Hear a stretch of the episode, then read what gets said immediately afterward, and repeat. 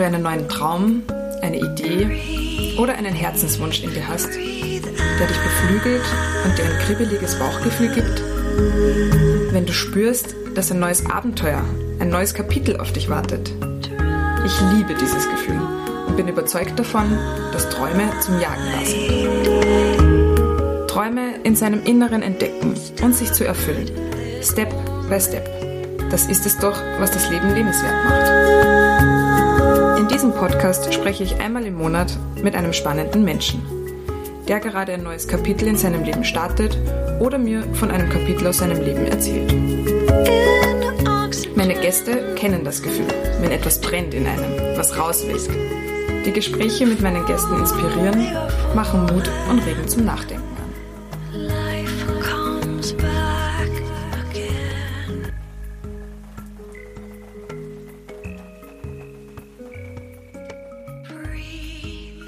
Liebe Hörerinnen und Hörer, ihr hört die 24. Folge von Nächstes Kapitel der Podcast. Und auch die vorerst letzte. Ein neues Kapitel wartet auf mich und dafür möchte ich Platz machen. In den letzten zwei Jahren war dieser Podcast ein wunderbarer Begleiter für mich. Zwei Jahre, 24 Monate, jedes Monat eine Folge. Außer im April 2020. Da gab es eine Zusatzfolge mit Loretta aus Ägypten, die uns im ersten Corona-Schock von ihren Erfahrungen in Nordafrika erzählt hat. Also gesamt 25 Folgen. Viermal hatte ich Paare zu Gast, das heißt insgesamt 29 Gäste. Diese 29 inspirierenden und spannenden Menschen haben uns von ihren Projekten erzählt.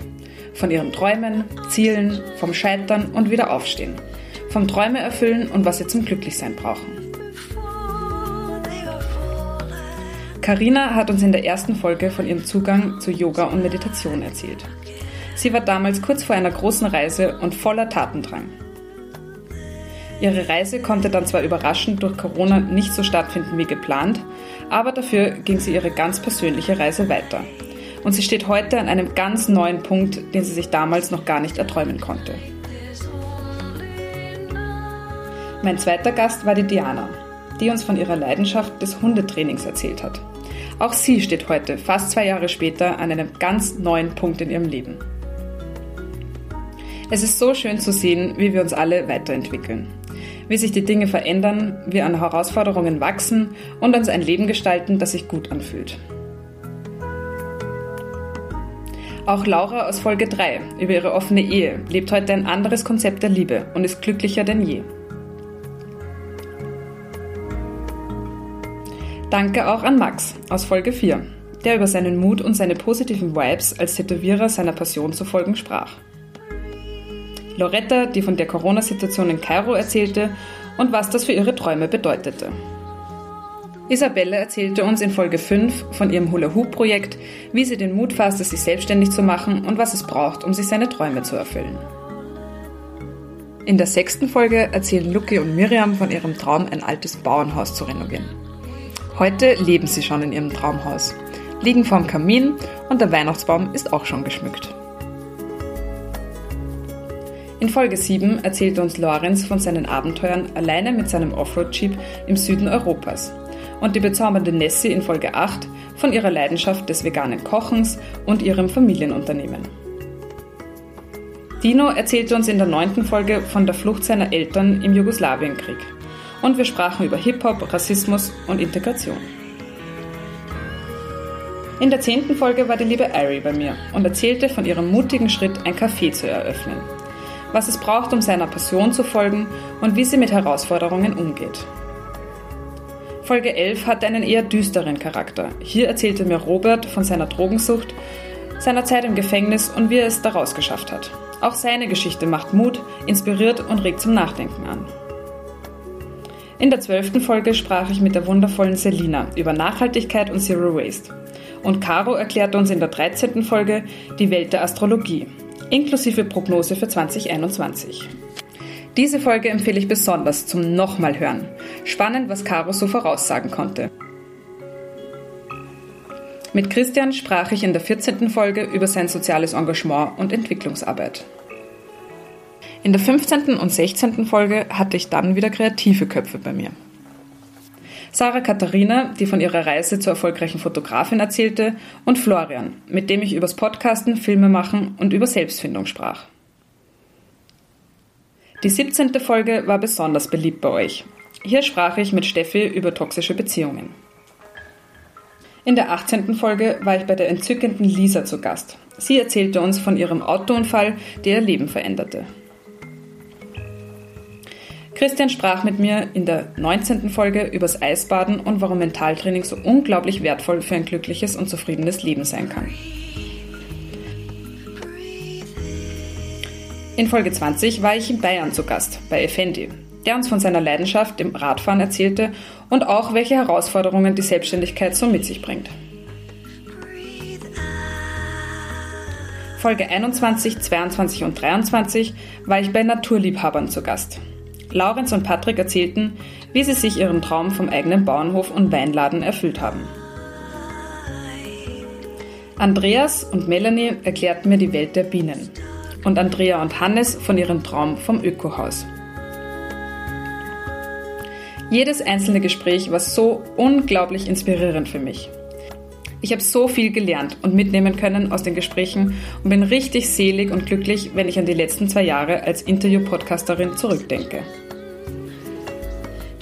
Danke an alle meine wundervollen Gäste für ihr Vertrauen, ihre Offenheit und ihre Inspiration. Und natürlich ein riesiges Danke an alle meine Hörerinnen und Hörer. Euer Feedback zu den Folgen hat mich oft sehr berührt und super stolz gemacht. Dass euch die Gespräche genauso bewegt und inspiriert haben wie mich, war das größte und schönste Lob. Alle Folgen bleiben natürlich weiterhin online zum Nachhören. Viel Spaß beim Reinhören in die 25 spannenden Folgen und danke für euren Support. Jetzt aber zu der heutigen und letzten Folge von Nächstes Kapitel der Podcast. Denn heute bin ich bei Silke Grabinger im Kliskop zu Gast. Silke ist super erfolgreiche Tänzerin, Choreografin, künstlerische Leiterin und Dance Company Chefin. Und was Silke auf jeden Fall ist, ein Vorbild. Wir sprechen über ihre Anfänge als Breakdancerin, als B-Girl Silke, wie sie zu Cirque du Soleil kam, ihre Zeit in Las Vegas, warum sie wieder zurück nach Österreich kam, ihre unzähligen Projekte, Preise und Erfolge.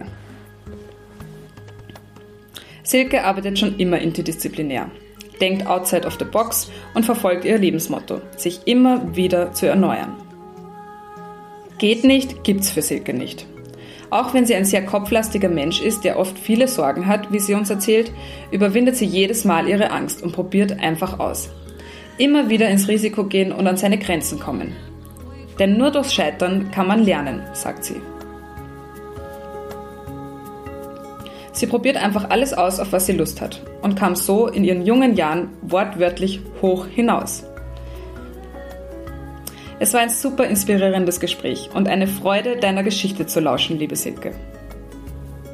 Die perfekte letzte Gästin für mich, die mir den wunderbaren Rat mitgab, um weiterzukommen, muss man auch wissen, wann es Zeit ist, ein Kapitel zu schließen, um ein neues aufschlagen zu können. Danke für dieses tolle Gespräch, Silke, und viel Spaß beim Hören an alle Zuhörerinnen.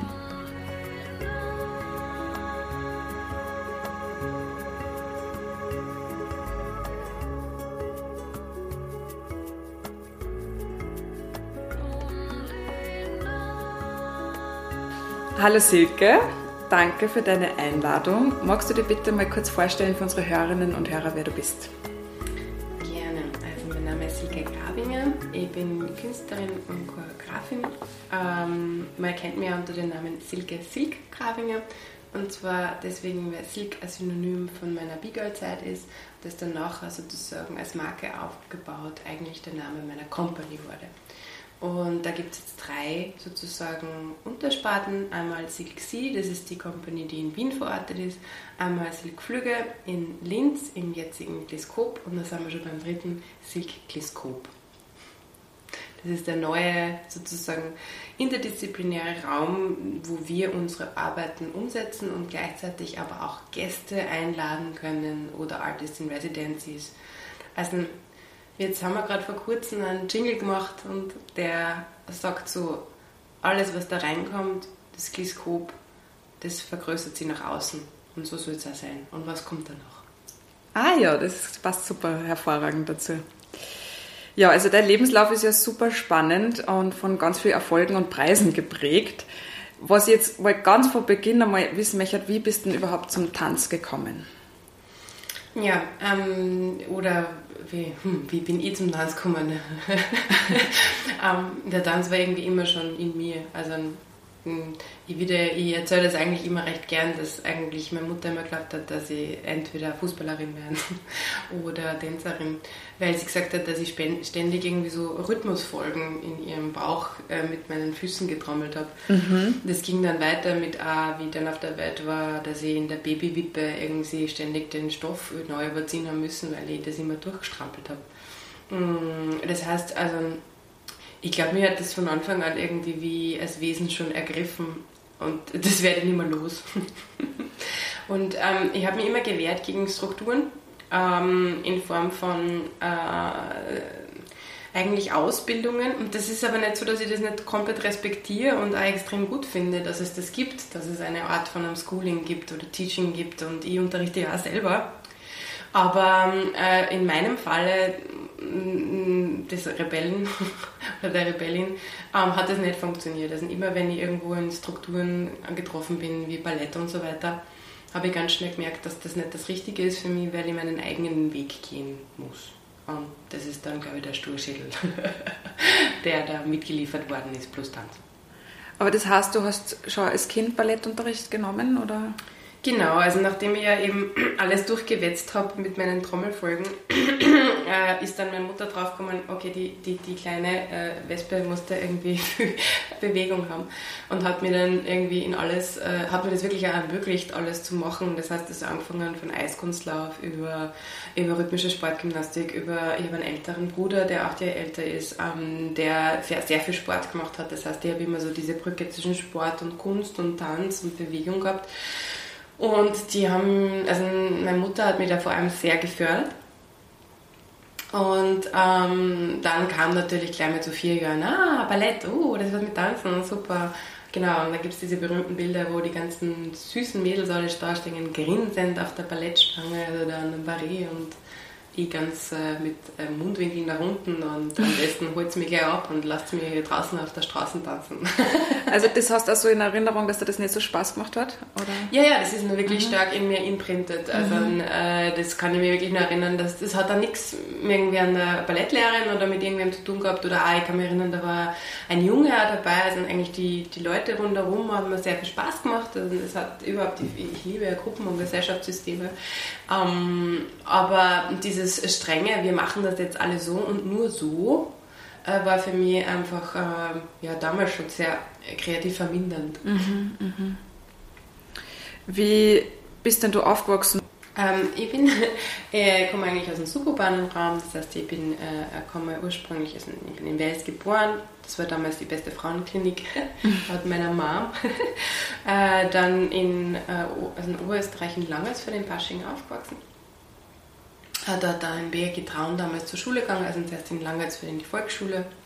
Und dann ins BG Traun in die Schule und habe mich so langsam durch den suburbanen Raum irgendwie mehr immer der Stadt angenähert. Dann waren wir dann in Linz und dann von dort hat äh, Grafik HTL, Kunstunistudium und da hat es eigentlich dann schon mit 15, 16 angefangen, dass ich eben durch die durch die Hip-Hop-Kultur, dadurch, dass ich Grafikdesign gemacht habe, in die Graffiti-Szene hineingekommen bin. Von über die Graffiti-Szene war dann sehr schnell der Weg auch äh, zur Breaking, also zur Breakdance-Szene, was natürlich sehr spannend für mich damals war, weil es war ein Tanzstil, der zwar aus Grundbasics besteht, aber eigentlich als erste Regel hat, dass es keine Regeln gibt. Das mhm. heißt, jeder Move ist äh, weiter interpretierbar. Und dann war noch dieser Zusatz, dass nur 2% Frauen damals zu dem Zeitpunkt gegeben hatten. Das hat mich natürlich sehr ähm, nochmal extra angespannt. Also es damals auch im Graffiti waren relativ wenig Frauen, sind mittlerweile, auch, mittlerweile schon viel mehr. Auch im Breaking-Bereich sind es auch schon viel mehr.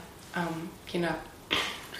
Genau, und dann, also das war ja so in die Mitte, Ende 90er Jahre, ähm, hast du bei vielen internationale Breakdance-Wettbewerbe mitgemacht und auch ganz schön gute Erfolge erzielt. ähm, also als Solotänzerin B-Girl Silk und auch in wechselnden Teams. Wie bist du denn jetzt da genau zu diesem Breakdance gekommen? Wie hat sich das alles entwickelt? Ja, also ich kann mich erinnern, dass es halt ähm, durch die Graffiti-Szene, also die Hip-Hop-Szene war früher viel enger benannt. Das heißt, es war nicht so, dass die Elemente sich dann, die haben sich ja wieder weiterentwickelt und wenn durch die Globalisierung und weiter ist immer internationaler geworden. Das heißt, der Transfer von Wissen äh, hat sich halt durch die ganzen digitalen Medien vielleicht dann später einfach dargestellt. Und zu meiner Zeit war das halt noch nicht so.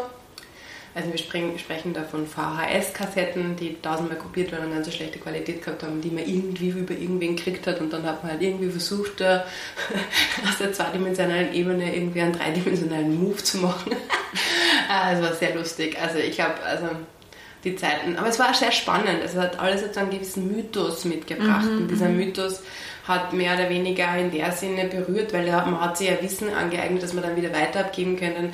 Und die Frage des, ist dieses Wissen jetzt original, hat sich nicht so gestellt, sondern die Originalität ist schon allein im Beschaffen dieses Materials irgendwie entstanden. Mhm. So. Und ähm, damals hat es eine zweite Tänzerin gegeben, die äh, Johanna, die, ähm, die hat halt auch lustigerweise auch ein bisschen Graffiti gemacht vorher, aber die war total auf Tanzen und mit der habe ich mich dann zusammengeschlossen mit 15, 16 und wir haben eigentlich, wir sind unheimlich vielen Leuten äh, in, das, in der Linzer Szene, glaube ich, am Nerv gegangen, weil wir haben ständig alle gefragt, ja, kannst du nicht irgendwie einen Move? Ich kann mich erinnern, dass damals äh, den Raphael von Riders of the Storm, äh, die haben an der ersten Breakdance-Gruppe in, in Oberösterreich, in Linz, der war halt auch DJ und so, und ich kann mich erinnern, da sind immer ewig auf die Nerven gegangen. Kannst du uns ein Sixstep sagen? Kannst du uns das sagen? Kannst du uns das sagen? Und ja, aber das war auf der anderen Seite dann auch der Grund, wie wir halt und so ein bisschen gekommen sind. Und dann gab es dieses Stay Original Jam, damals das äh, organisiert worden ist.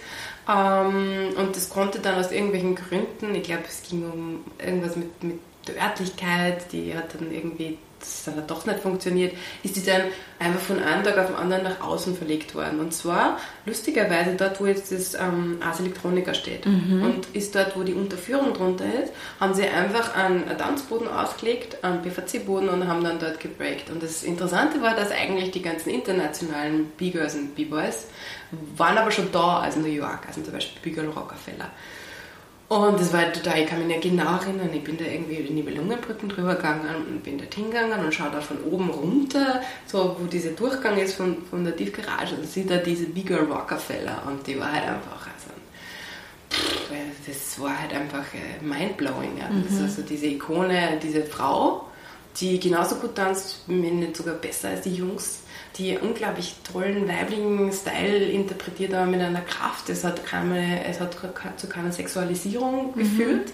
Es war auf jeden Fall keine Provokation da, sondern sie war einfach in sich geformt, einfach was sie da in ihrem Run, den sie da gemacht hat, ähm, extreme Vorbildfunktion für mich. Weil bis vorher habe ich natürlich schon Frauen gesehen, die auch tanzt haben, aber dadurch, dass es zu wenig gegeben hat, war halt immer so, das war so dieser Mädchenbonus. Mhm. So, ah ja, mhm. endlich, eine Frau macht das, ah yeah, yeah, yeah, klappt mal. Also irgendwie, das ist schon ein Schritt in den Kreis, weil du tanzt ja 360 Grad, das heißt, das ist auch sehr spannend, das ist nicht nach vorne gerichtet, das ist kein Zentralblick des Publikums, sondern es ist alles integriert. Das heißt, du hast eine 360-Grad-Situation, wo du in der Mitte dein Solo tanzt. Das heißt, du musst auch alle Ebenen von oben und unten äh, betanzen.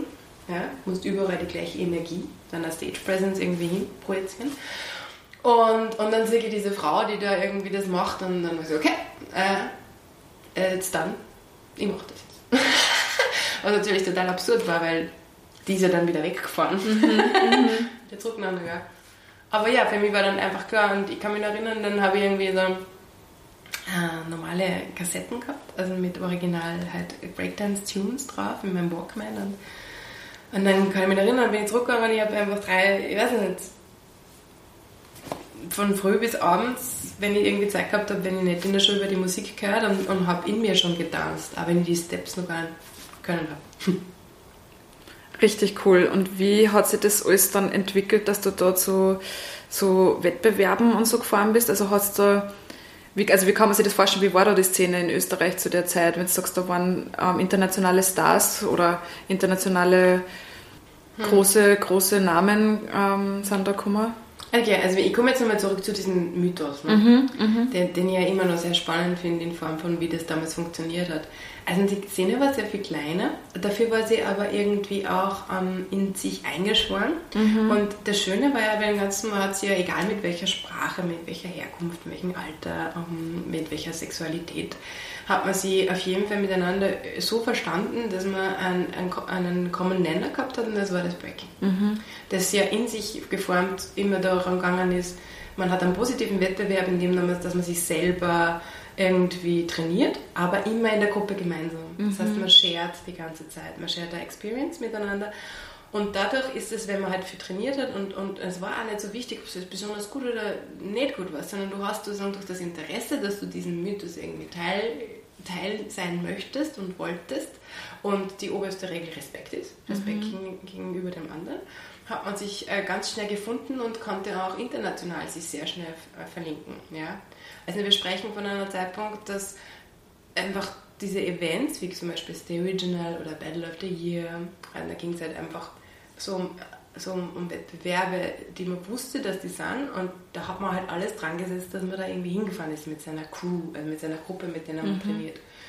Und auch wenn man nicht teilgenommen hat, weil man halt nur nicht so gut war, war man trotzdem Teil davon und hat in kleineren Circles am Rande mitgetanzt. War man, man war automatisch wieder ein Part. Und darum hat es so gut funktioniert. Ja, und dann ähm, gehört natürlich auch noch ein bisschen, ein bisschen Risiko und Leichtsinnigkeit dazu. Also ich kann mich erinnern, dass äh, Johanna, ihre Schwester, die war halt älter und wir waren noch keine 16. Und die hat halt ein Interrail-Ticket gehabt. Und die war, da waren halt nur ein paar Tage Ende ähm, irgendwie frei. Und dann hat die Johanna gesagt, weißt du was, wir nehmen halt irgendwie jetzt Interrail-Tickets von ihrer Schwester und der Freundin vor nach Stuttgart. Sorry Mama, I'm telling the story now. und wir haben das halt gemacht und waren halt dann, weil wir gewusst haben, in Stuttgart gibt es Straßenshows. Das heißt, mhm. Breaking funktioniert auf der Straße, Street-Shows. Und immer absurd, es war halt echt funktioniert, ja. Also wir haben das geglaubt, wir haben uns in den Zug gesetzt, wir sind dort hingefahren, wir sind äh, in Stuttgart ausgestanden, sind auf die große Allee gegangen und haben halt Leute gefunden, die gebreakt haben.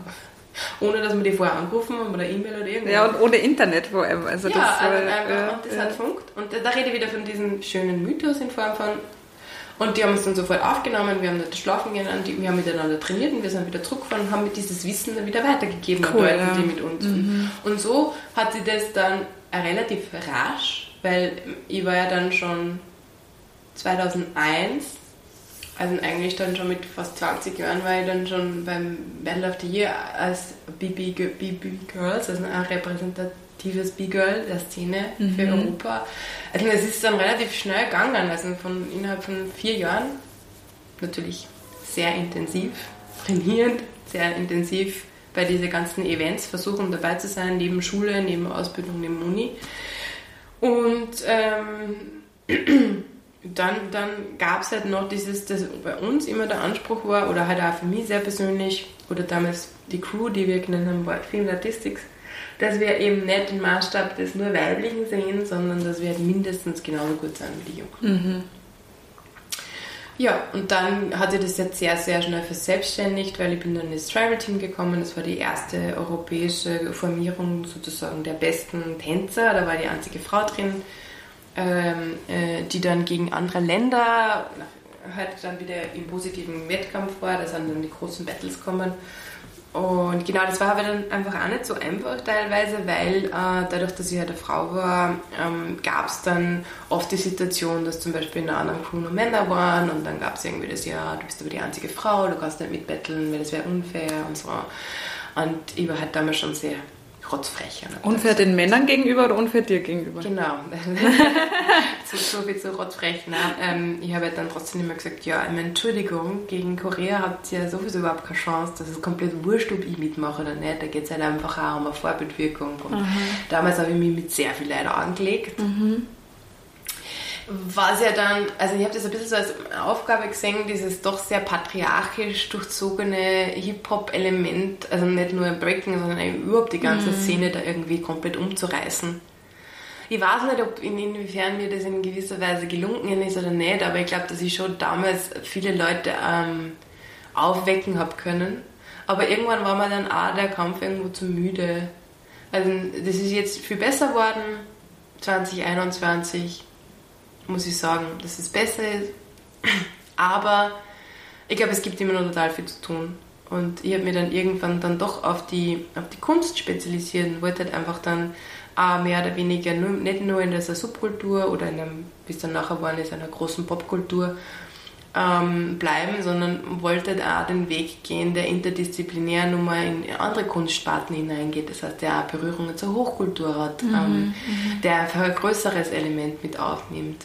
Auch durch, durch meine Studien, die ich gemacht habe damals und so weiter. Und, und ich habe einfach gemerkt, dass dieses äh, Subversive nur nach außen, also das heißt äh, immer nur dieses Repräsenten und Exponieren nach außen mir nicht genug ist, sondern dass es eine tiefere Ebene geben muss, mhm, mhm, wo ich mich dann eher dann in der zeitgenössischen Performance mehr gefunden habe. Mhm. Und da war es dann irgendwann auch obsolet, irgendwie den großen Kampf der, der Hip-Hop-Szene zu führen, äh, Gleichstellung der Frau und so weiter. Was ich immer noch sehr schade finde, weil ja, irgendwann war ich dem Ganzen dann müde. Dann habe ich mir gedacht, okay, es will jetzt da nicht als Märtyrer angeprangt werden. Ja, du hast ja 2004 und 2010 deine eigenen Projekte Elements of Style und Beagle Circle gegründet. Was war das genau? Mm, genau, da war es so, dass äh, bei Elements of Style ging es darum, ähm, einfach eine Plattform in Linz, in Oberösterreich zu schaffen, wo äh, Hip-Hop-Events in Graffiti, DJing, Breakdance und äh, Rap mhm. einfach stattfinden können. Das heißt, wir wollten eine Plattform geben in erster Folge, dass es ein öffentliches Training gibt weil damals gab es wirklich einfach ähm, die Problematik, wo trainieren wir denn? Mhm, mh. Und was der so in Shoppingcenters und so nach der äh, Sperrzeit kann man nur eine gewisse Zeit trainieren, bis dann irgendwie das Security kommt. Und wir haben sich dann gedacht, okay, das muss irgendwie einen professionellen Rahmen kriegen. Und irgendwann war ich dann doch 18, das heißt, ich habe dann einfach reinmachen können. Und da ist dann sozusagen unter anderem Elements of Style entstanden. Und mit denen haben wir dann wirklich einige, ich glaube bis zu 40 äh, Battles und Jams umgesetzt. Cool. Da ging es halt viel um Kunstvermittlung, also Jugend- und Kulturvermittlung. Ich sage immer Kunstvermittlung, weil trotzdem äh, der ganze Bereich Hip-Hop für mich eine Kunstform ist. Das gehört für mich zu den neuen Künsten. Mhm. Und nicht nur eine Jugendkultur ist und trotzdem aber auch diese Elements of Style war stark für die Jugendförderung. Das heißt, neue also Menschen zu erreichen aus unterschiedlichen Bevölkerungsgruppen, unterschiedlichen ähm, Herkünften, äh, Religionen, äh, äh, unterschiedlichen äh, Gender-Situationen einfach die, die Möglichkeit zu geben, äh, am Kunst- und Kulturbereich näher zu kommen, wo sie in erster Linie auf Respekt und gegenseitige Anerkennung stoßen und nicht auf Ausgrenzung. Mhm. Das heißt, du hast da auch schon dein Wissen weitergegeben, also so eine Art wie Unterricht geben dann in der Zeit oder? Ja, also die ersten Jahre zum Beispiel, das ist, äh, das ist lustig, wenn man das so fragt, weil, also Learning by Doing. Ich kann mich erinnern, dass ich die ersten Schritte eben da gelernt habe, als Schwerster irgendwie, wie kriegen wir das da her? Und dann habe ich gesagt, jetzt kann ich aber nicht unterrichten, weil ich bin mir ja nicht einmal sicher, ob ich das richtig ja. mache. Und habe dann eigentlich Gratisunterricht angeboten, Aha. weil ich gemerkt habe, dass dadurch, dass ich es weitergebe, lerne ich mehr. Mhm, mhm. Und dann erst eher später angefangen, dann wirklich dann da Geld auch zu verlangen mhm. für das. Also so wie du jetzt gerade die Szene auch beschrieben hast oder diese Subkultur, dass das ja einfach eh so ein Zusammenhalt, jeder lernt vom anderen, man ist so miteinander und egal wie in welchem Level man tanzt, man kehrt irgendwie zusammen und unterstützt sich da, da passt das irgendwie ganz, also so hat man das auch gerade vorgestellt und dachte wahrscheinlich, dass man einfach miteinander trainiert und da so sein Wissen weitergibt, ohne dass das jetzt so ein, richtige, ein richtiger Tanzunterricht Genau. Ist. Genau, obwohl es ja dran trotzdem so ist, dass der weibliche Körper anders als der männliche ist. Mhm. Und es natürlich mehr Männer gegeben haben und die dann zum Beispiel bei den Power Moves und Sachen gelernt haben und nicht verstanden haben, warum wir es nicht checkt haben. Mhm, mhm. und ich dann halt später drauf gekommen ja, und der Schwerpunkt liegt dann trotzdem ah, anders. super spannend, ja. Ah, ja, aber wenn du seit 15, 16 bist, denkst du dann sowas, nein, ja, also du denkst, ja. jetzt kann ich den Move noch immer nicht, ja, das funktioniert ja. immer nicht. Und da haben wir dann schon angefangen, dann, dann später das mehr aufzugreifen. Und mittlerweile gibt es ja ganz tolle Systeme, wie zum Beispiel von der Sophie Manuela, die äh, Physiotherapeutin ist und B-Girl und die dann ähm, einfach ganz andere neue Ideen geliefert hat über das, dass man natürlich, wenn man breakt, auch an äh, mehr äh, physischen Zugang hat von Warm-up, sämtliche Muskelgruppen, mhm. die man halt auch trainieren kann und wie macht man die Moves, dass man sich irgendwie nicht später an den Gelenken schädigt. Ja? Aber das haben wir damals zu dem Zeitpunkt mhm. nicht gehabt. Also in dem Sinne jetzt rückblickend war es gut, dass wir noch nicht so schnell irgendwie professionellen Unterricht gegeben haben, ja. was das eigentlich da in dem Sinne noch nicht gegeben hat. Aber wir haben es uns dann doch erlernt, ja. Und dann natürlich würde es das so Austausch war. Ich war dann relativ international unterwegs in Südfrankreich und in Berlin gewohnt und in Paris. Also damals war halt also Hotspot halt Frankreich auf jeden Fall von den Tänzern her, ist er immer noch. Genau, ähm, Deutschland für einige Crews in Deutschland gehabt. Ähm, ja, das ist aber dann auch weitergegangen. Auch da hast du die Tanztheaterproduktionen, die hat dann auch von urbanen Stilen dann sehr viel geprägt worden ähm, gab es halt dann einen großen internationalen Austausch ohne Sprachbarrieren. Mhm. Ja, wenn wir jetzt schon bei dem Internationalen sind, ähm, 2006 ist dann natürlich was ganz Großartiges passiert. Da bist du Teil des Cirque du Soleil geworden. Wie ist denn dazu gekommen? Ja, ich habe damals nicht einmal gewusst, dass Cirque du Soleil, also Tänzer hat. Ich hätte das überhaupt nicht gewusst. Für mich war das auch nie eine, eine Zukunftsperspektive. Aha. Also nie auf meiner Agenda gestanden. Also zu dem Zeitpunkt warst du nur total in, in, in Breakdance? Genau, mhm. also einfach nur Breaking. Mhm. Ähm, und war damals mit einer Tanztheaterproduktion von Potporus. Das ist äh, äh, immer noch sehr starker Co-Produktionspartner von uns mittlerweile. Der ZKF Energy ist hergegangen und hat ähm, damals nur Renegade hat geheißen, einfach ähm, Tanztheaterproduktionen mit Schauspielern, zeitgenössischen Tänzern und eben äh, Leuten aus der, aus Breaking-Szene gemacht und äh, das war sehr erfolgreich und es ist dann dazu angefangen hat, international zu tun. Und dadurch, dass wir halt viel Aufmerksamkeit gekriegt haben, auch medial, also auch viele Preise gewonnen haben, also von Dublin Fringe Festival über Edinburgh Festival, also Physical Theatre Award, über halt Touren nach äh, Afrika und so weiter mhm, und so mhm, fort. Wow. Wurden wir natürlich auch sehr exponiert und äh, Talentscouts von Sektor sind halt dann auch aufmerksam geworden und auch Tänzer von uns, der Sancho, der Christian Gammatter, damals bei Fresh Attack ist dann zu Sexually gekommen und für eben die Produktion Love von den Beatles. Mhm. Und die haben dann eine Frau nur gesucht für ein Solo, für My Guitar Gently Weeps. Und haben dann zuerst das ganze Cast irgendwie durchgeschaut. Das war damals ein 62 Leute Cast bei Sexually. So und so viele Tänzer und so viele Akrobaten und haben halt irgendwie nicht die Person gefunden, die dieses Solo umsetzen kann. Dann haben sie einen internationalen Call nochmal gemacht, haben 35 Frauen irgendwie gecastet. Und dann ist halt innerhalb von, von dem Cast gefragt worden, ja, kennt sie irgendwen, der sich vorstellt? Der Christian hat damals mich, äh, der Sancho hat mich vorgeschlagen. Wir waren damals auf Tour in, in, in Schottland und in Irland mit eben dem besagten Stück Rumble von Renegade Theatre. Und ich kriege irgendwie aus dem Nix eine E-Mail Cirque du Soleil. Ob ich mir vorstellen kann, dass ich in dem, der Tour drei Tage einmal schnell nach Montreal fliege. Und ich so, what the hell is going on? Aber wie ja schon damals, mit meinen Anfang 20 Jahren, ja sicher, mache ich das. Habe irgendwie damals meinen Bruder angerufen und gesagt, du, ich sag Mama und Papa jetzt nicht Bescheid, ich fliege jetzt einmal schnell von Schottland, Glasgow nach Montreal. Ähm, die haben das auch alles irgendwie gezahlt. Also das war irgendwie ganz schräg. Ich kann mich erinnern, ich habe dann irgendwie so geschaut, wie viel kostet dieses Flugticket. Wow. Und holy, mhm. holy, mhm. okay, denen die meinen das ernst. und bin dann in dem super kalten äh, Montreal eingeflogen, habe dann auch verstanden, was die Leute immer meinen mit Kanada ist extrem kalt. und bin da zu die Headquarters vom Cirque du Soleil, was wieder kompletter Flash war, weil das war irgendwie so außerhalb, also in Quebec, außerhalb von Montreal, halt irgendwie so ein eigener Stadtteil. Okay. Mhm. Wo du halt irgendwie dann nochmal reingehst und äh, hängen halt irgendwie dann nochmal im, im Gang ein paar Picassos rum. Mhm, mhm, mhm. Ich habe damals schon Kunstvermittlung fürs Lentus gemacht und habe dann gedacht, okay, gut, jetzt weiß ich auch, warum ich die Kunstvermittlung gemacht habe. okay, okay, okay, okay. Wo bin ich da gelandet?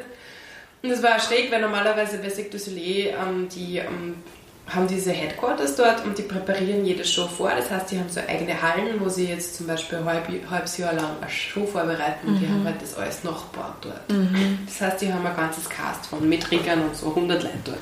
Das heißt, die haben so Art wie also Residences, dann hast du halt irgendwie diese riesengroßen Werkstätten, wo sie alles selber produzieren, was ah, sie brauchen. Okay. Sie haben die Hallen, wo sie die Bühnen aufstellen. Sie haben, es gibt ja zum Beispiel die Show O, die was das, da haben sie eigene Pools, wo sie halt alles trainieren können. Also es ist halt unglaublich überdimensioniert.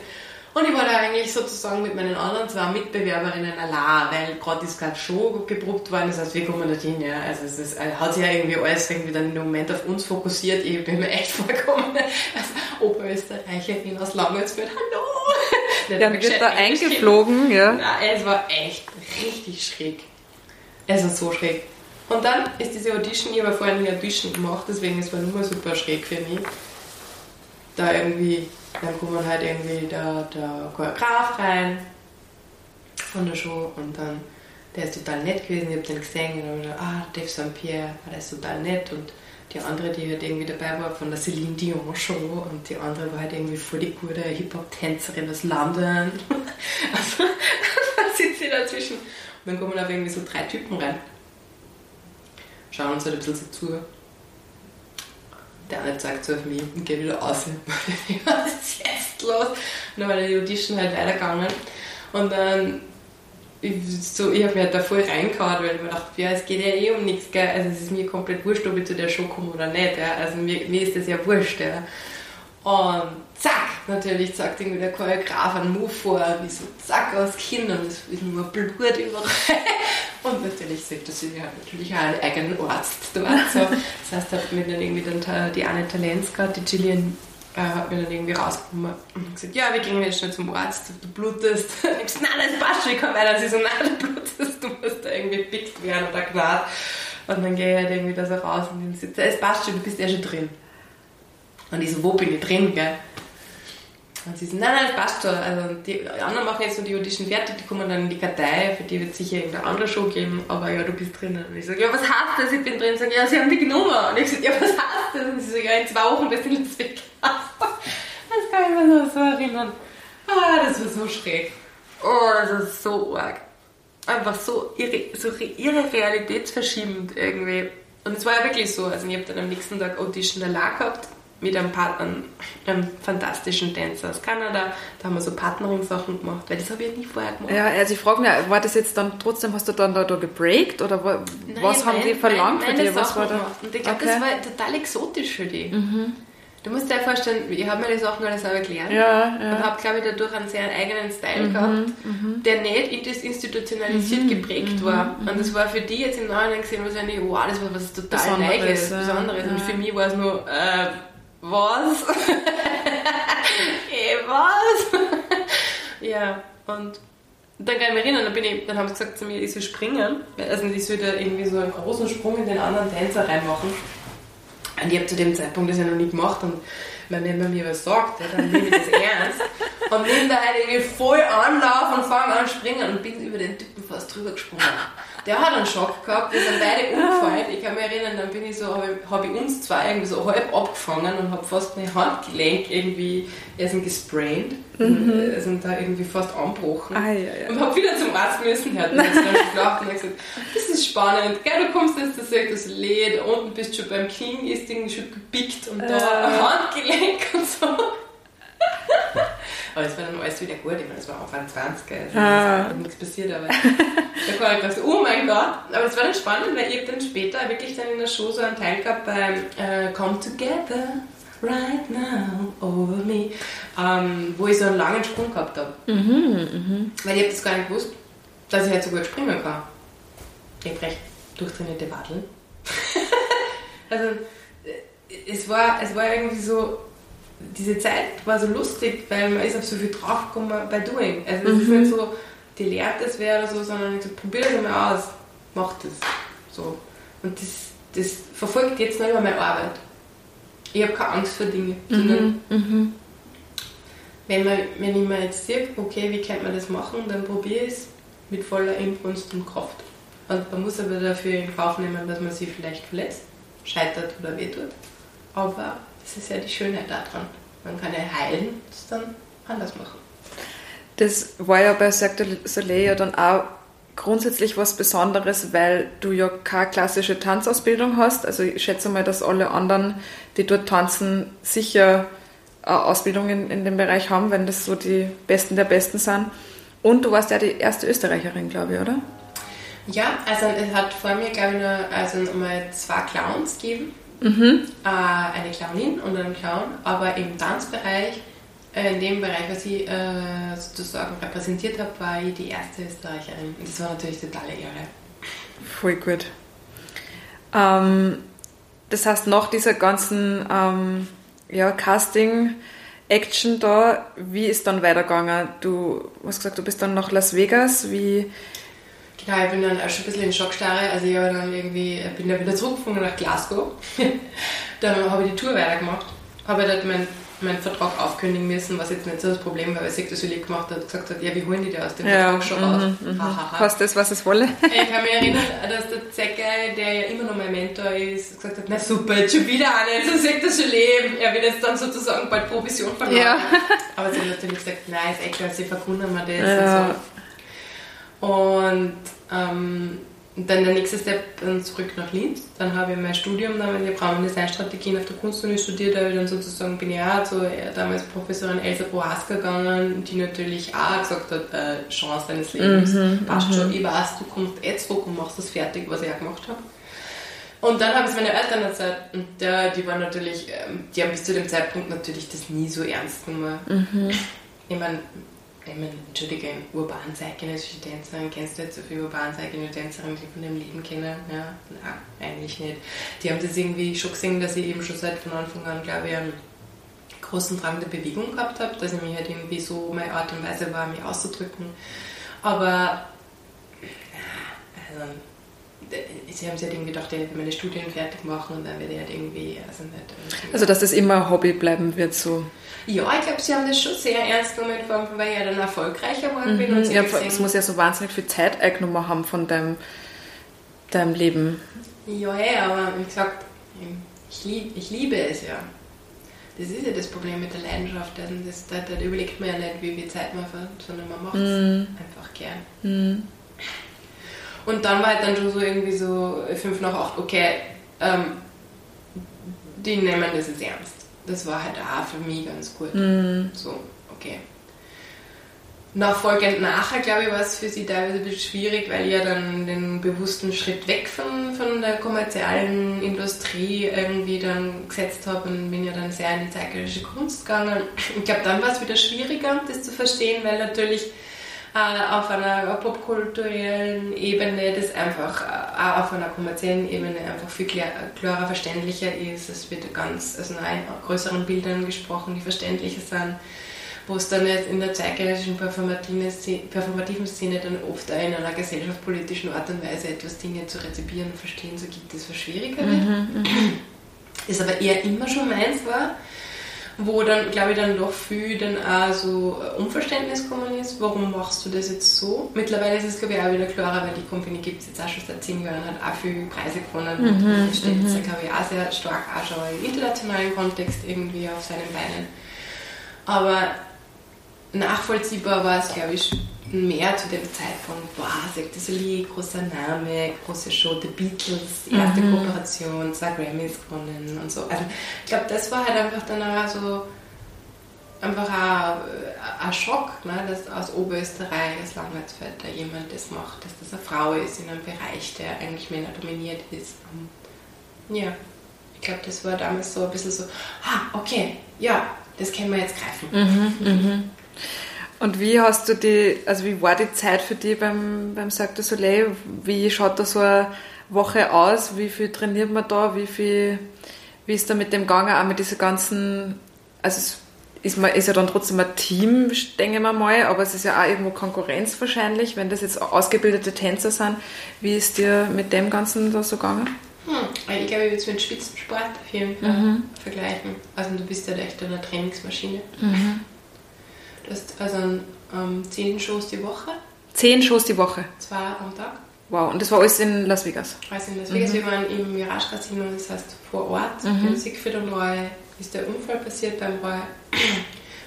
Vorher war schon das Theater eigentlich für Cirque du Soleil, da hat Siegfried und Roy übernommen, das Mirage. Und dann ist Cirque du Soleil wiedergekommen und hat dann diese 360-Grad-Bühne hineingebaut. Mit dieser speziellen Hydrauliktechnik, mit drei Ebenen hat dann diese Show um 123 Millionen reinbaut. Und und wir waren ein Cast von 62 Personen plus 90 Technikern, dazu plus administratives Team. Wir waren eine von, glaube ich, sechs verschiedenen Shows in Las Vegas. Das heißt, die Community war sehr groß mhm. von Cirque du Soleil. Mhm. Das kann man so aufrechnen. Äh, die Idee war dann, glaube ich, irgendwann einmal von Cirque du Soleil, dass, weil du hast ja an bis zwei Tage Dark, ja. Mhm. Das heißt, du hast keine Shows, du hast zwei Tage frei. Und die Idee war von Cirque du Soleil, dass wenn du als Besucher nach Las Vegas kommst, dass du jeden Tag eine andere Soleil-Show sehen kannst. Wow, okay. Es gab es, glaube ich, ja zwischendurch gab es ja wirklich einmal sieben Shows auch. Mhm. Ich glaube, jetzt pendelt es wieder bei so fünf, sechs ein. Insgesamt gibt es ja viel mehr, es gibt ja 19 Shows. Ich weiß gar nicht, ob ich up to date bin, aber man muss sich das so vorstellen, man, man ist halt einfach, man steht auf ähm, am Vormittag, also nicht ähm, fährt in, ins, in, ins Casino, also in dort, wo die Show stattfindet, hat Training, Proben. Also es wird immer trainiert, es wird also immer gearbeitet an etwas. Du hast ja nicht nur deine Rolle, sondern du musst ja Backup-Rollen mhm, mhm. Aber hat sich das irgendwie verändert im Laufe der Zeit oder war das einmal die Show auf die Beine gestellt und dann immer, war die Show immer gleich? Die muss immer gleich bleiben. Mhm. Da geht es ja um Rechte. Mhm. Da geht es um künstlerische Rechte, mhm. Copyrights, Urheberrechte. Das heißt, du hast ähm, ein kreatives Team, das dir die ganze Zeit auf die Finger schaut, dass du nichts veränderst. Mhm. Das war nicht so einfach für dich wahrscheinlich, wie man es jetzt schon ein bisschen ausgehört hat. Ja, das war furchtbar. Ja. Aber auf der anderen Seite habe ich natürlich erklärt, sehr professionell mhm. zu arbeiten. Mhm. Das heißt, wenn du eben so oft immer das gleiche, über 1000 Mal das gleiche machst, also 1117 Mal das gleiche Solo machst, dann irgendwann nach 200 Mal, nach 500 Mal stellst du halt dann die Sinnfrage. Mhm. Aber du lernst halt mit dem umzugehen, dass du in der Reputation, also Differenz und Wiederholung, danke Schildilius, dass du da ähm, eine, eine Art und Weise findest, das für dich immer neu zu entdecken. Weil das bin ich halt nicht, ich bin keine Fabriksarbeit. Mhm, mhm, das kann ich nicht, ich kann, mhm. ich kann das nicht. Macht mich, macht mich, da werde ich depressiv, da werde ich, da werde ich, da ich ganz, mhm. ganz fertig. Und dann gab es natürlich verschiedene Challenges. Es gab sehr viele Challenges dort. Ähm, Challenges in Form von, ja, es gibt äh, natürlich einen, einen Konkurrenzkampf, wenn du ein Solo hast oder nur Ensemble-Tänzer bist. Die war ja beides. Ähm, mm. Es gab sehr viele unterschiedliche Situationen.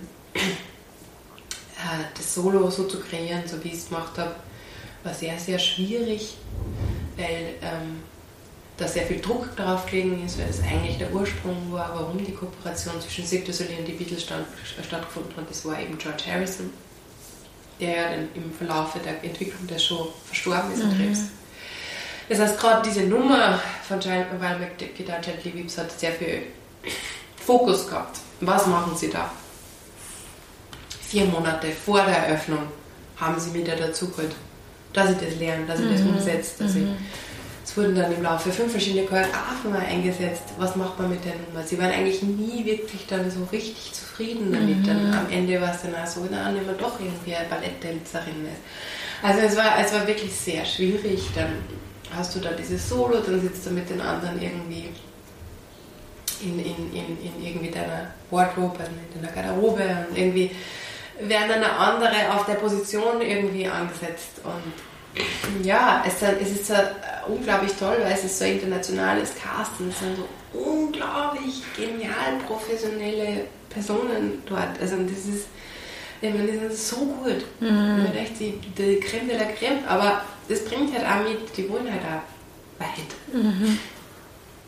Und mir ging es halt immer prinzipiell um die Sache, mir ging es nicht darum, Endstation sagt, also weil der ja nicht hin wollte, sondern mir ging es darum, was mache ich am besten aus der Situation, mhm. wie lerne ich das, wie mhm. funktioniert, wie funktionieren Großproduktionen, mhm. wie denke ich groß, wie denke ich in einem Kunst, uh, Business, Management, Position. Also ich habe versucht ja in diesen zweieinhalb Jahren so viel wie möglich mitzukriegen. Wie alt warst du da? Ah, 25 bis 27. Mhm. Ja. 24 bis 27 eigentlich, ja. Und ja, da gibt es halt dann einfach sehr schwierige Situationen. Aber nichts im Nachhinein, das mir mehr oder weniger. Ich glaube, das hat mir alles zu dem geformt, was ich jetzt bin. Ich weiß, dass mir extrem wichtig ist, dass ich ein sehr positives und sehr wertvolles Arbeitsumfeld habe. Das ist, mhm. glaube ich, der Grund, warum ich meine eigene Company gemacht habe. weil mir wichtig ist, dass die Leute, die miteinander arbeiten, das, was sie machen, auch gern tun und an einen Strang ziehen. Im Kunst- und Kulturbusiness vor allem wir die jetzt hier ganz bewusst in die freie Szene gesetzt hat. Wir könnten ja, ich konnte ja institutionell arbeiten, das wäre ja jetzt nicht so, also mit meinem Lebenslauf hätte ich keinen geschrieben, mhm, aber ich habe mich trotzdem bewusst in die freie Szene gesetzt, weil ich gesagt habe, ich will lieber kleiner und agiler sein, ich will nicht in einem großen Malwerk sein, wo es dann im Endeffekt nur darum geht, ich spreche über Kunst, aber eigentlich meine Geld. Mhm, Wie, mhm. was ist mein Marktvalue? Mhm. Sondern die Freiheit. Und dass die Leute, die PPO arbeiten, das tun, nicht weil sie einen guten Brotjob haben oder weil sie sich sicher auch damit also repräsentieren wollen, was wir machen, aber auf der anderen Seite sind, sie identifizieren sie damit, weil sie das auch wirklich auch für sich selbst als wertvoll sehen. Mhm. Das heißt, diese festgefahrenen Strukturen hast du ja auf der einen Seite als tolle Chance gewittert, wo du sagst, du lernst da jetzt viel, du, du machst da tolle Erfahrungen. Aber war das auch der Grund, warum du dann nach zwei Jahren aufgehört hast, wo du gemerkt hast, okay, jetzt reicht's, jetzt habe ich da genug für mich mitgenommen oder? Genau, nach diesen zweieinhalb Jahren dann, äh, haben wir dann einen Verlängerungsvertrag und es hat mir nicht gedacht, dass wir einen Verlängerungsvertrag mhm. an, weil ich war ja dann doch, habe glaube ich relativ viel herumgewütet mhm. drinnen. äh, durfte aber in der Zeit, also bei Sektortelier äh, Luftakrobatik lernen. Mhm. Und habe dann aber ganz bewusst, weil ich eben durch ähm, das Impulstanzfestival Wien, ähm, durch äh, Tanzquartier Wien und das Szene Salzburg damals mein erstes Solostück angeboten gekriegt habe, mhm. ähm, eigentlich diesen, diesen Weg in, die, in das, wo ich ja ganz ursprünglich schon mit 18, 19 hin wollte, dass ich meine eigenen Stücke kreiere, dass ich Choreografin werde. Mhm die haben, also ich habe da mehrere Chancen gehabt, was ich nachher mache, weil es war, wir haben diese fünf Choreografen mit uns gearbeitet, Besegte Soleil, und die haben wir teilweise auch ähm, mit Hollywood verbandelt, die haben die ganzen Tanzchoreografien gemacht und da habe ich halt als Angebot gekriegt, mit nach Hollywood zu gehen, als Assistentin. Mhm. Ich habe mir das halt angeschaut, mir ist das halt dann ist da wirklich also einfach wirklich sehr ja, Fleischwolfmäßig vorkommen, sehr sehr hartes Business, sehr unpersönlich. Also einfach der nächste Step nach mhm, mhm, Das wäre also der logische Also es wäre nur mal krasser. Mhm. Wo die Leute dann mit 10 Sekunden Zeit haben, jemanden zu überzeugen und dann mhm. stehen die anderen 200 draußen und das geht dann nicht. Mhm. Wenn du dann natürlich da drin bist, das ist was anderes, das sind unglaublich Möglichkeiten, jetzt Hollywood und bla bla bla, aber auf einer, auf einer persönlichen Basis halt nicht sehr wertvoll. Genau. Und dann habe ich mich in das Risiko der eigenen Company gestützt. Mhm. Also das heißt, Hollywood-Angebot abgeschlagen. Ich habe ja gelesen, ähm, du hättest ein Angebot gehabt, als Tänzerin mit Kylie Minogue auf Tour zu gehen.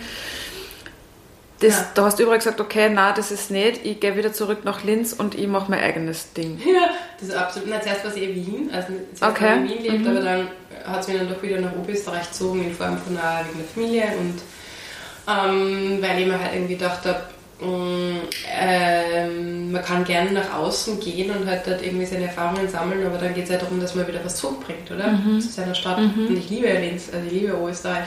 Das klingt schon wieder so ein bisschen nach diesem Hip-Hop-Spirit, so ja. wieder zurück zur Crew irgendwie. Ja, ja. ja. Und äh, ich habe halt irgendwie gesehen, dass es ein unglaubliches Potenzial gibt in Österreich. Es ist schon so, dass die Österreich immer nach draußen streckt und da gerne von, von außen einkauft.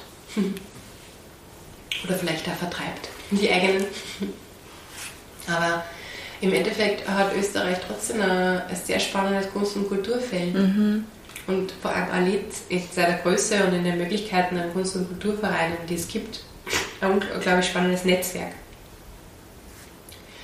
Und ich habe mir dann gedacht, ich muss halt irgendwie auch wieder einen Ort schaffen, wo nächste Generationen vielleicht was mitnehmen können oder was entstehen lassen können. Und so ist dann zehn Flüge entstanden. Mhm. Jetzt noch ganz kurz zu deinem Studium, weil, also du hast eh schon erzählt, du hast ähm, Raum- und Designstrategien im Bachelor gemacht, dann noch zeitbasierte Medien im Master. Ähm, was fasziniert dich daran und also warum kein Tanzstudium, hat man ja schon ein bisschen rausgehört, also das wahrscheinlich noch Cirque du Soleil, du hast das Gefühl gehabt, dass du brauchst das nicht mehr, oder? Nein, überhaupt nicht. Ähm, ich bin ja jetzt auch nicht mehr nur, ich bin äh, ein everyday student. Mhm. Ich habe nach Soleil das Projekt Versuchsperson gemacht. Da habe ich zwölf verschiedene Choreografen eingeladen, mit mir one-on-one -on -one zu arbeiten. Mhm. Und zwar haben mich damals die Produktionsprozesse sehr interessiert. Was passiert, wenn man das eben umdreht und sagt, nicht der Choreograf ist der Produzent, sondern der Tänzer. Mhm. Und der Choreograf ist nur eingeladen. Das heißt, in allem, was du auch so aushandeln musst, musst du mit dem, mit dem Solotänzer mhm. reden. Und das hat dann ganz neue Synergien und auch Problematiken auf einmal hergestellt. Super spannendes Projekt, ähm, das auch mehrere Jahre gedauert und getourt hat. Und ich habe halt die Möglichkeit gehabt, verschiedene Arbeitssysteme zu lernen. Also das ist mein Studium dann mhm. gewesen. Meine mhm. Arbeit wurde dann und mhm. die Möglichkeit, dann durch andere Studien mehr Wissen zu gelangen, dass sie das, dass sie das wieder verbreitet und interdisziplinärer wird, mhm. habe ich viel wertvoller gefunden. Mhm. Und ich mehr in diese Kunstschiene auch reingehen. Genau, weil mhm. natürlich hat sie ja Tanzstudium angeboten zu machen, mhm. aber ich habe mir dann gedacht, okay, ich produziere ja eh die ganze Zeit. Ja. Da hole ich mir lieber dann ein anderes Wissen dazu mhm. und habe die Universität als Pool, äh, als äh, Reflexionspool Mhm. Und Rahmendesign-Strategien habe ich ja vorher schon angefangen, also das habe ich fertig machen müssen. Dann zeitbasierte Medien ist irgendwie dann so auch irgendwie an, an mich getragen worden, also das, das, das super, war ein super Studium. Mhm, mhm. Und jetzt möchte ich meinen PhD in Creative Robotics machen. Ah, okay. Richtig cool. Mhm. Weil ich jetzt auch durch die Ars Electronica und Creative mhm. Robotics so viel äh, Berührungspunkte gehabt habe mit der Digitalisierung und äh, eben neue Arten Robotik und den Körper, also mit mhm. Body und Performance zu mhm. arbeiten. Mit der Ars Electronica, mit der großen Konzertnacht, Bruckner Orchester, gemeinsam mit KUKA und äh, Boston Dynamics. Und äh, natürlich äh, dieser Verknüpfungspunkt, da sind wir wieder bei Linz, gell? Kunstuni hat die mhm. Creative Robotics äh, Studienzweig, der extrem mhm. wertvoll ist und du hast die Ars Electronica mit dem Deep Space ja, und Future Lab ja. und sorry to say, ähm, ja, es, sind halt, es ist halt fast Nachbarn. Und da bist du halt irgendwie ganz schnell in sehr schnellen äh, Umsetzungsmöglichkeiten, die du dir normalerweise einfach mit dem Equipment nicht leisten kannst. Hm, ja, sehr klar. Mhm. Das heißt, wir können da sehr schnell hoffentlich auf einer urbanen zeitgenössischen Ebene Dinge entwerfen, entwickeln, researchen, die es vielleicht noch nicht gibt. Hoffentlich. Klopfen auf. Super, super spannend. Also man hört halt einfach auch bei dir raus, es ist schon nicht klassisch losgegangen, das Ganze ähm, mit dem Tanz. Und es geht halt auch, du gehst so voll deinen eigenen Weg und verknüpfst halt mit allem, was dich interessiert und so, ähm, machst du so dein ganz eigenes Ding. Ähm, das finde ich super be bewundernswert. Ähm, genau. Auf was ich noch ganz kurz zu sprechen kommen möchte, bevor wir jetzt weitergehen mit, mit Silk Sea und Silk Flüge. Ähm, du hast bei der Klangwolke in Linz auch mitgemacht, 2010. Ähm, wie ist denn da dazu gekommen? Und da war irgendwas mit einem Helikopter und einem fahrenden Zug. Magst du uns da kurz noch mal ein bisschen was drüber erzählen? Ähm, von dem Projekt Versuchsperson, das ich aha, gemacht habe mit dem Choreografen, war einer davon der Robert Lepka, Lawinentorin. Robert Lepka spezialisiert auf Großformatikproduktion und hat dann eine totale Ehre mit mir Solo gemacht. Mhm, mh. Und dann sind wir natürlich ins Reden gekommen, ins Sprechen gekommen. Ähm, und äh, er hat dann halt damals die Klangwolke gemacht, Babychat.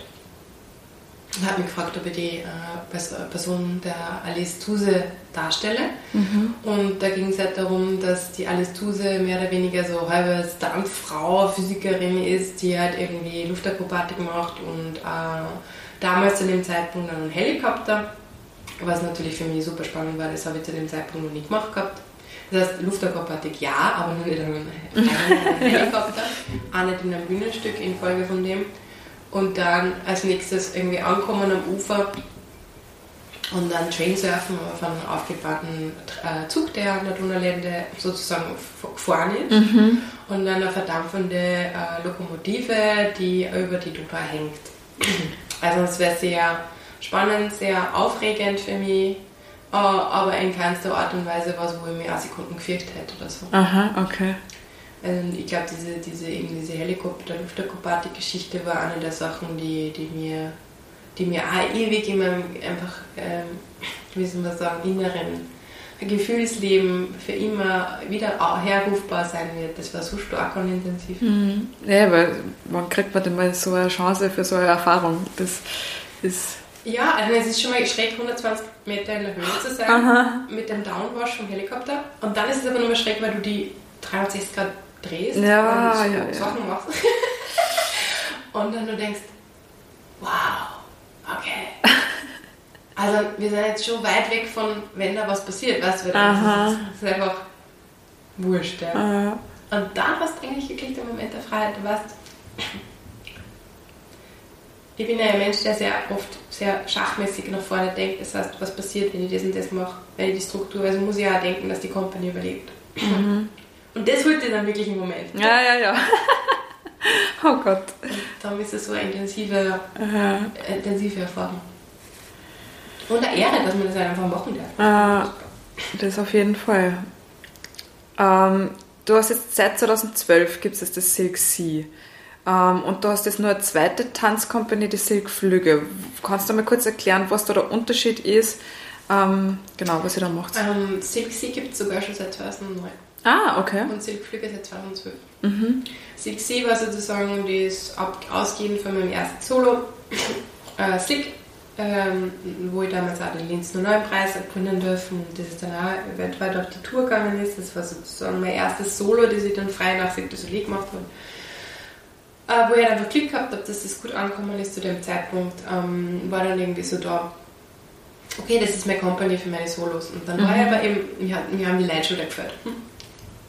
irgendwie diese Gruppenmechanik. Ja, ja, ja. oder So. Und mir war das okay, da geht es jetzt irgendwie nur um mich, aber eigentlich möchte ich ja was aufbauen, das auf drei Schienen arbeitet, Mhm. das äh, in die Kunstvermittlung geht, im Jugendbereich ist, dann möchte ich Wochen Sachen machen, die überhaupt für junges Theater sind, also für junges Publikum, und dann möchte ich was machen, was für zeitgenössisches Theater ist. So. Mhm.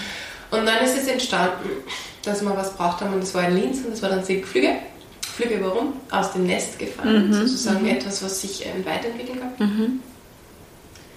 Und, und dann war klar, okay, Sea ist in Wien, da geht es halt eben Solos oder so ganz arge, strange Großprojekte wie zum Beispiel Moving Architecture mit dem Wien Modern und dem Austrian Culture Forum New York, Mhm. also wo wir mit ganzen Orchestern arbeiten und so. Oder da- das haben wir irgendwie so verortet und dann sagen sie, okay, Silk Flüge ist jetzt wirklich einmal was, äh, das bauen wir auf, da gehen wir jetzt an Sachen, wo wir uns hauptsächlich äh, ausprobieren. Mhm. Und das war halt super spannend, weil das hat sich dann über die Jahre, jetzt sind es auch schon wieder eigentlich bald Mhm. Mhm. haben sie dann so viele Sachen entwickelt, dass wir mittlerweile über 56 Projekte umgesetzt haben. Wow. Mhm. Das heißt Performance-Projekte, Projekte mit Schulen, unterschiedlichsten Versionen von Projekte mit Theater an der Rotz, mit 90 Schülern zwischen 11 und 18 Jahren, mit allen Generationen, also allen Herkünften, äh, allen Sprach, äh, wo wir dann äh, eine Tanztheaterproduktion gemacht haben. Unglaublich, mit 90 Schülern geprobt über ein Jahr in einem Raum.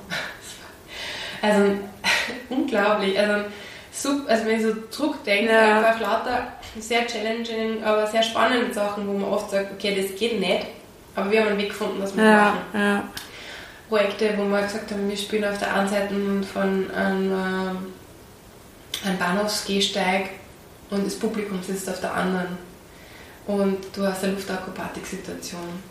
Ähm, Stücke, die überhaupt im Außenraum funktionieren, ähm, die, die aber zum Beispiel Entstehungsprozesse äh, offenlegen von Produktionsdingen. Ähm, ja, also einfach, wenn ich so Stücke, die, die, die anfangen, junge professionelle Performer auf die Bühne zu stellen, gleichwertig mit professionellen Performern Mhm. und dann die umsetzen in verschiedenen Ländern wie Disastrous, wo ich mich erinnern kann, die erste Co-Produktion war mit äh, Prag und die haben alle Tschechisch geredet und meine Performer waren ja auch aus unterschiedlichen Ländern und ich habe äh, eine Dolmetscherin braucht und habe mein eigenes Stück eigentlich nicht verstanden. Das hat aber trotzdem funktioniert. Also Ja, cool. Ja. Einfach so challenging, Ja. aber ich habe so viel gelernt dabei. Ja. Ähm, ja, einfach irgendwie äh, Dinge zu produzieren, die outside of the box liegen, wo man sagt, okay, ähm, nur weil es jetzt kein Theaterraum ist, der so und so funktioniert,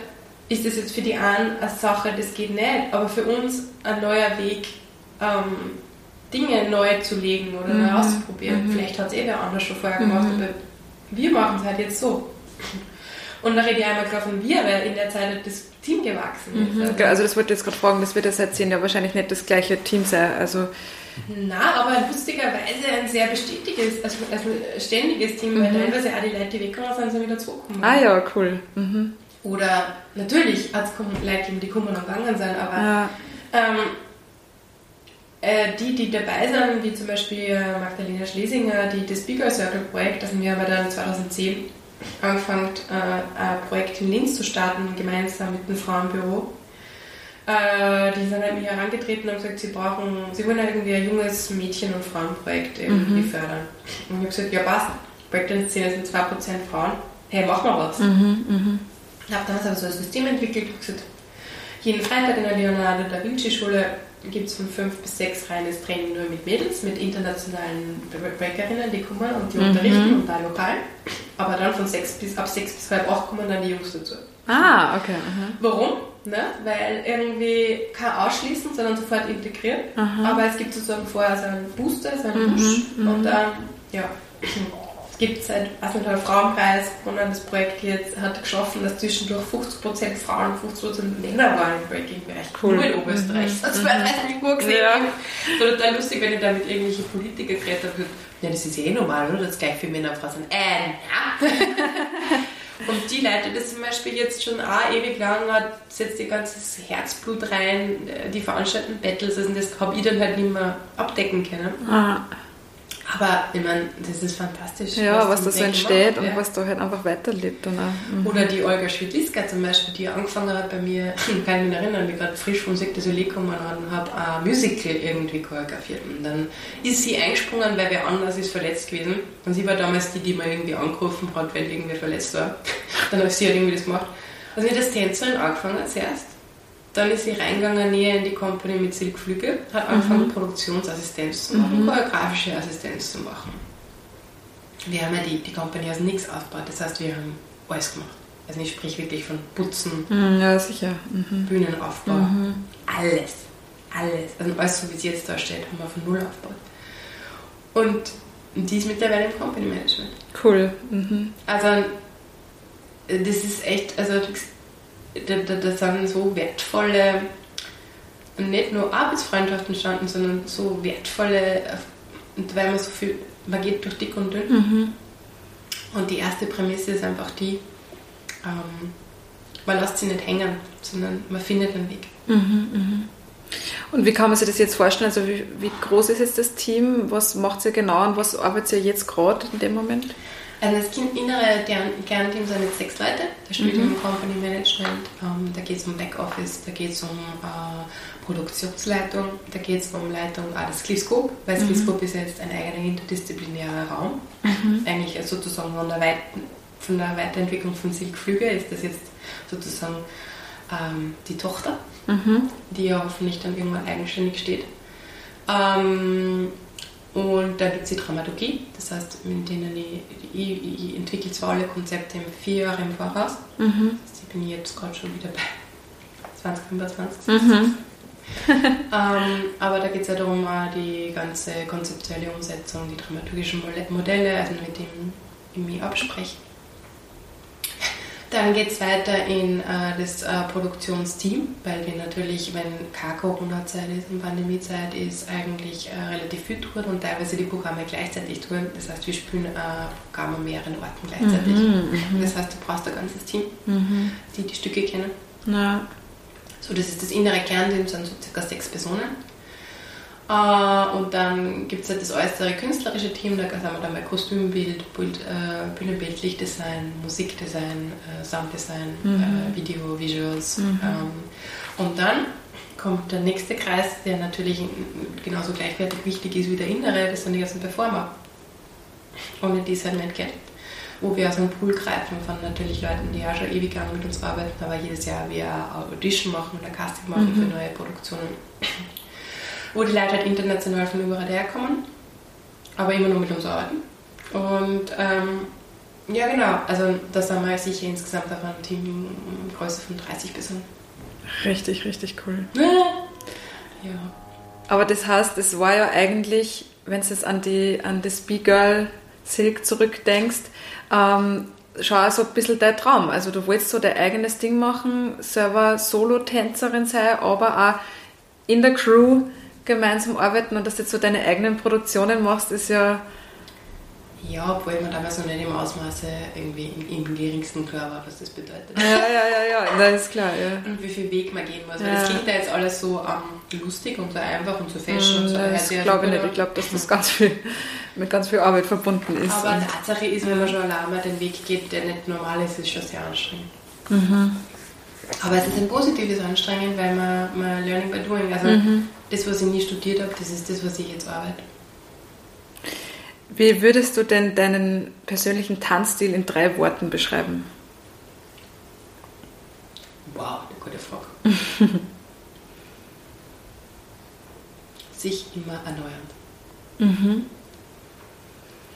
Das heißt, ist, wie viel ist nur Breakdance in deinem Leben aktuell? Das ist was, das bei der äh, Bewegungsgrundlage gehört. Das heißt, das werde ich nie rausbringen. Da geht es auch um eine gewisse Dynamik, wenn ich arbeite oder performe. Aber es ist sicher in mehr oder weniger ganz weit weg von dem, was es ursprünglich war. Wir haben jetzt gerade die Projekte, die wir jetzt gerade arbeiten, ist zum Beispiel, das ist so ein Herzenstraum von mir, dass wir ganz viel mit Gebärdensprache arbeiten. Ah, okay.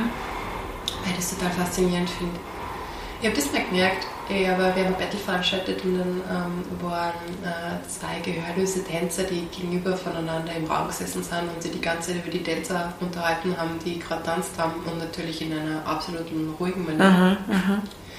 Und da ist mir aufgefallen, dass wir eigentlich gerade beim Hip-Hop oder urbanen Bereich unglaublich viel mit Zeichnung arbeiten und Positionen und Körperhaltungen. Und ich habe mir gedacht, eigentlich sind das alles Bedeutungen.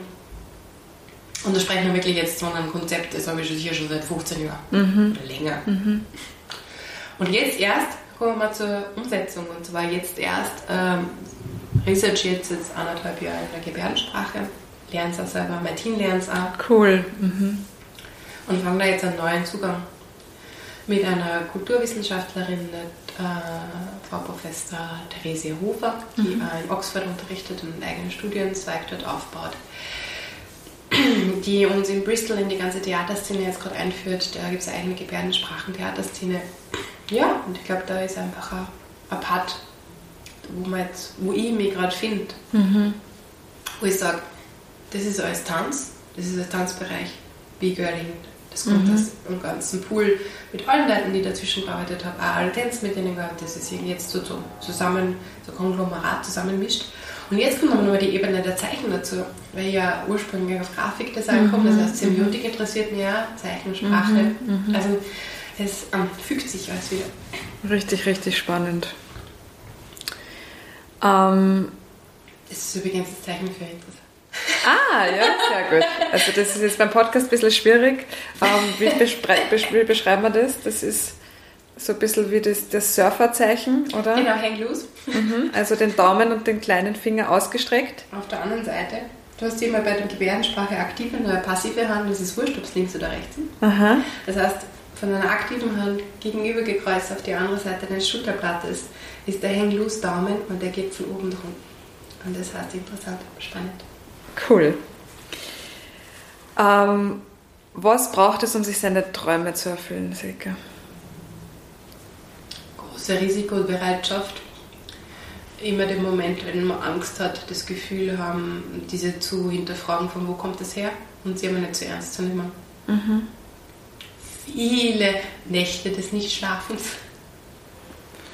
Ich habe immer so einen kleinen, ähm, ich mache mir ja prinzipiell Sorgen, Okay. ständig. Aber Bist du sehr Kopfmensch? Kopflastig? obwohl ich so viel mit dem Körper arbeite. Und ähm, ich habe immer so ein kleines Bücher neben mir, weil ich drauf gekommen bin, dass wenn ich, und ich schreibe immer im Dunkeln, das heißt, ich habe ähm, einen Bleistift mit einem Bücher neben mir, wenn ich das Gefühl habe, dass ein Gedanke mich nicht loslässt in der Nacht, dann schreibe ich mir in der Nacht auf. Und weiß immer in der Früh dann die Lösung. Und dann kann ich wieder schlafen. Das heißt, ich glaube, für mich ist es auf jeden Fall mal eine gewisse Art von einem Durchtauchen und auf jeden Fall extrem äh, starker Halt und Verfestigung durch Familie und ähm, Rückhalt. Was aber nicht bedeutet, dass man sich das selbstverständlich jederzeit holen kann, sondern eher mh, dieser inneren Stimme des, der Intuition die ja eigentlich 98% Erfahrung ist und 2% Glück, zu wirklich vertrauen. Weil es heißt automatisch auch, dass man richtig scheitern kann. Und das ist aber eigentlich total befreiend, weil ab dem Moment, wo man sich das eingesteht, geht es schon wieder auf. Weil du kannst nicht nur durch Erfolg lernen, sondern lernst eigentlich nur durch Scheitern. Das ist auch allgemein, das weiß ja jeder. Nur trotzdem will es keiner, weil es halt unangenehm ist. Und weil du halt einfach dann oft vor Situationen gestellt bist, die, die, die, die wirklich an die Grenzen bringen. Aber die Grenzen sind ja dafür da, dass man wieder lernt, wo man sich neu steckt. Weil dann, für mich ist es ja immer während der Bewegung und ein Fließen. Und so hoffe ich, dass ich meinen Körper so lange wie möglich in Bewegung halten kann und so auch meine Gedanken. Sobald das fließt, habe ich eigentlich keine Angst mehr. Aber ich nehme jede Warnung und jede Angst wahr. Also nichts ignorieren. Was brauchst du zum Glücklichsein?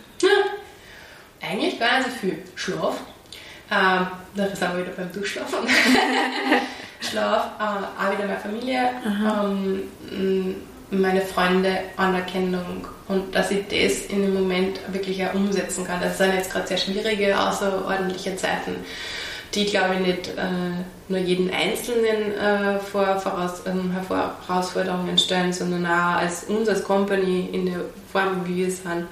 Und da merke ich schon, dass halt einfach diese, der Zusammenhalt ähm, ganz, ganz viel am Glücklichsein, Glück wieder herbringt. Weil wir gehen ja auch gerade alle gemeinsam durch was Ja. durch. Und wir sind alle gemeinsam einsam. Was sind denn deine großen Träume für die Zukunft? Was, was wünscht Du du meinst das, was ich jetzt gerade schreibe für die nächsten vier Jahre? zum Beispiel? Äh, meine Träume für die Zukunft sind eigentlich das, dass ich immer das, was ich jetzt, ähm, nicht das, was ich jetzt mache, weitermachen kann, weil das wäre Fahrt, sondern dass ich das behalte, dass ich so denke. Aber ich glaube, das werde ich eh nicht mehr los. Das ist ja gleichzeitig Kunst und Fluch. Also immer wieder Lust auf was Neues, neue Projekte, neues Lernen, Altes und Neues verbinden. Das, Ja, einfach, dass ich den Weg, den ich jetzt gehe, in welcher Form er sich ja weiterentwickelt, das kann, muss ja nicht sein, ich habe damals eine Big Girl Circle Crew angefangen und die gibt es jetzt nimmer, aber das hat irgendwie über Company angefangen. Ja, also das ist ja keine, das was jetzt ist, ist ja keine Unendlichkeit, sondern das ist ein Situationspunkt. Und ich glaube, es geht auch prinzipiell auch wieder viel Kraft dazu, so wie du jetzt zum Beispiel sagst, so, du machst jetzt was Neues, du machst Platz. Ich glaube, das muss man sich einfach bewahren, den Mut, äh, neue Wege zu gehen. ja. Und ich meine, dann, dann passt es eigentlich. Also das, ist, das, das ist schon, ich bin sehr genügsam, genügsam was das angeht. Wenn, wenn mir das gelingt, dann bin ich schon sehr Ja, froh. ja.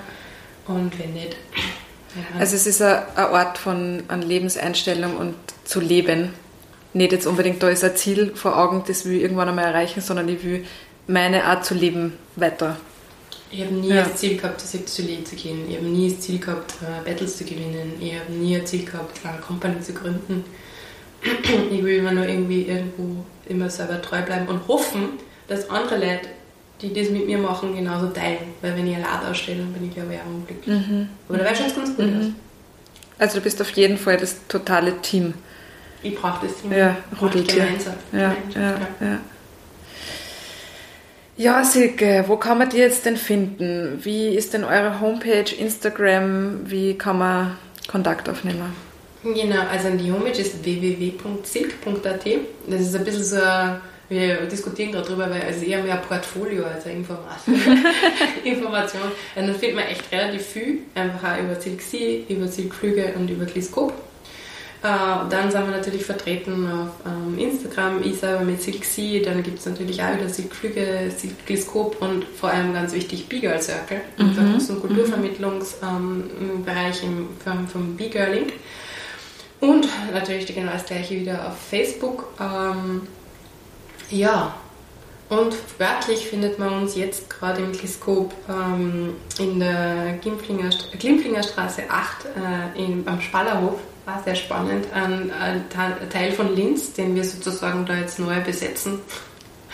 In einem ehemaligen Seniorenheim, ein Kaiser Franz Josef Bau, der eine ehemalige Kapelle uns äh, zur Verfügung stellt mit 9,5 Meter Höhe, wo man Luftakrobatik machen kann, einen interdisziplinären Raum, den wir jetzt ausstatten als Veranstaltungs- und Proberaum.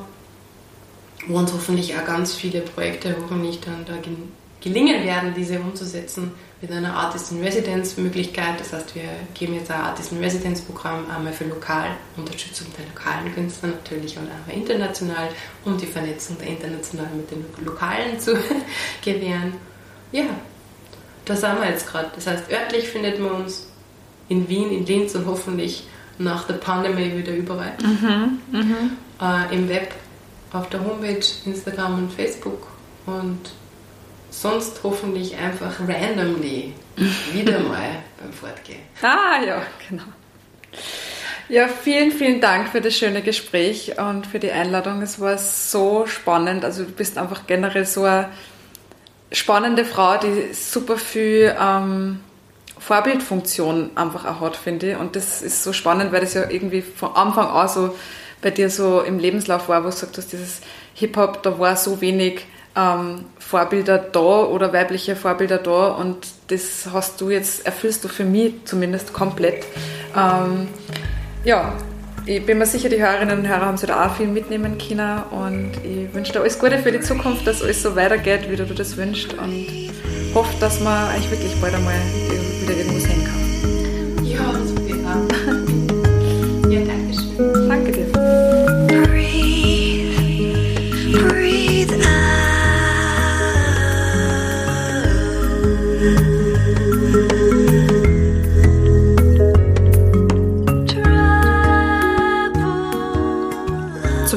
meinen Podcast kostenlos auf Spotify, Deezer und Apple Podcasts. Unter nächstes Kapitel der Podcast mit Linnea. Ich freue mich, wenn du meinen Podcast auf diesen Portalen abonnierst und auf Apple Podcasts kannst du mir gerne eine Bewertung schreiben. Da freue ich mich sehr. Erzähle deinen Freunden und deiner Familie davon. Du findest den Podcast Nächstes Kapitel auf Instagram und Facebook unter Nächstes Kapitel der Podcast. Da freue ich mich natürlich auch über ein Like und dein Feedback. Dort findest du auch immer Fotos und Infos zu den aktuellen Folgen. Danke fürs Dabeisein und fürs Zuhören. Bis zur nächsten Folge.